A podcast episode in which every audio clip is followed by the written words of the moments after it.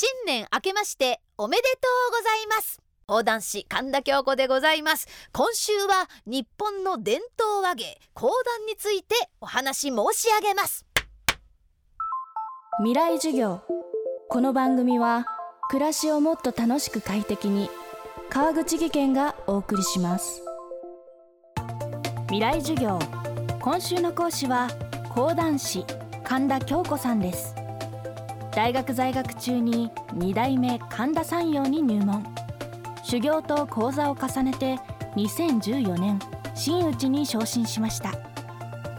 歯切れのいい語り口と明るさが魅力。古典から新作まで分かりやすく聞かせる話芸には定評があります。2021年にはオリジナル講談金子みすずで文化庁芸術祭賞優秀賞を受賞。講談の新しい景色を開拓しようと日々邁進しています。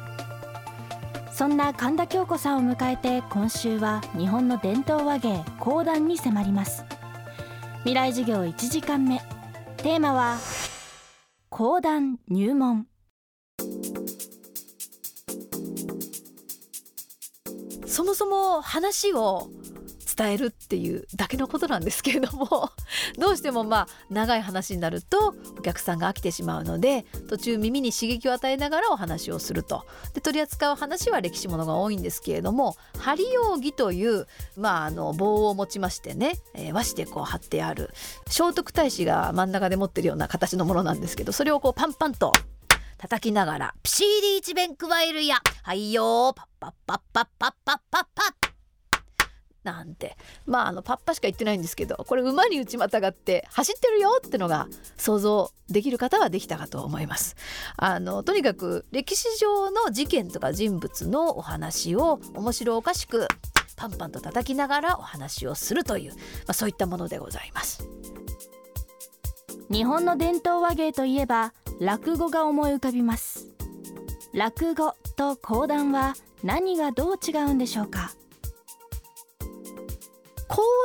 談は史実に基づいた物語をドラマチックに大きく膨らませながらお話をするという、まあ、大河ドラマの元祖のようなもので落語はもっとこう庶民の日常の生活の一部を切り取って笑いに変えたような、まあ、漫画チックな4コマ漫画みたいなものを、まあ、和芸にしているという状況で,、えー、で講談の方はなのでストーリーをとがきの部分も入れながらいつ何時誰が出てきてどんな状況でって説明しながら話が進んでいくんですけど落語の方は、まあ、そういった説明がなくて会話だけで進んでいく、まあ、そういう違いがあるんですよね。どんな演目が人気を集めてきたかなんですけれどもやっぱりこの庶民と寄り添って時代とともに講談はあるので庶民に鬱憤が溜まっている時期は鬱憤話をするようなお話が人気を集めた怪談話とか悔しい思いをして残念ながら死んじゃったけれども化けて出るよとかですね。あとあの「忠臣蔵赤穂義士伝」という物語はまあ、こう権力に追いやられて辛い思いをしたけれどもみんなで結束して討ち入りするよなんていう勇ましいお話だったりとか、まあ、こういったものが幕末から明治のまあ鬱憤のたまった時期に随分と人気を集めたそうです。今はねやっぱ鬱憤が溜まった時期なんですね。鬱憤が溜まっている最中。なので努力して頑張れば出世できるとかそういうちょっと慰められるような話よりもそうですね鬱憤話のような威勢のいい話が人気を集めるんですが「てんてんてん」っていうとこですかね。それだけでいいのかなという。ええ。よどみなく畳みかける独特のリズムも講談の大きな特徴です。けれども歴史が苦手だった京子さんにとって歴史ものを頭に叩き込むのは大変な苦労でした。講談は基本的には、えー、師匠からの口伝えで教わる「頃は元気3年水の江猿年10月14日」って言ったら「はいどうぞ頃は元気3年」ってそのまんまこう一行一行口伝えで習うもんなんですけれどもまあやっぱりネタ数をどんどん増やしていくに従って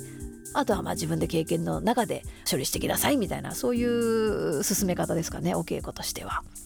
大変なんですよ歴史がもともと好きとか歌舞伎が好きとか邦楽好きとかいう人はいいんですけど私自身がもうあの入門する時は大学4年生の時だったんですけれどもね夏休みに入門して歴史を全く知らなかった。なので講談師になってからもう一から勉強する感じですよね。今こう徳川家康の唯一の負け戦を今習ってますよ。三方ヶ原軍記ですよ。頃は元気3年。元気3年っていつから始まってですね。ブグバグを身につけブグバグって皆さん聞いたことありますか？黒い頭年の大鎧に同じ毛糸5枚しころって言われても全然わかんないんでえー、もうじゃあブグとかバグとか見えるとこどこ？って言ってあ上野の美術館かなんて言ってねあの美術館に行って実際の侍が身につけたと言われている甲冑を見に行くとか浮世絵を見に行くとかですね、まあ、東京にはあっちこっちにも浮世絵の美術館もありますんで。それであとは芝居を見に行く。やっぱ歌舞伎見に行くとあそっかスケロクってこういう状況の色合いのところに出てくるんだ。結構派手なんだ。なんか紅白とか使って派手だなとかですね。目からの情報足を運んでもうだんだんと染み込ませていくっていう、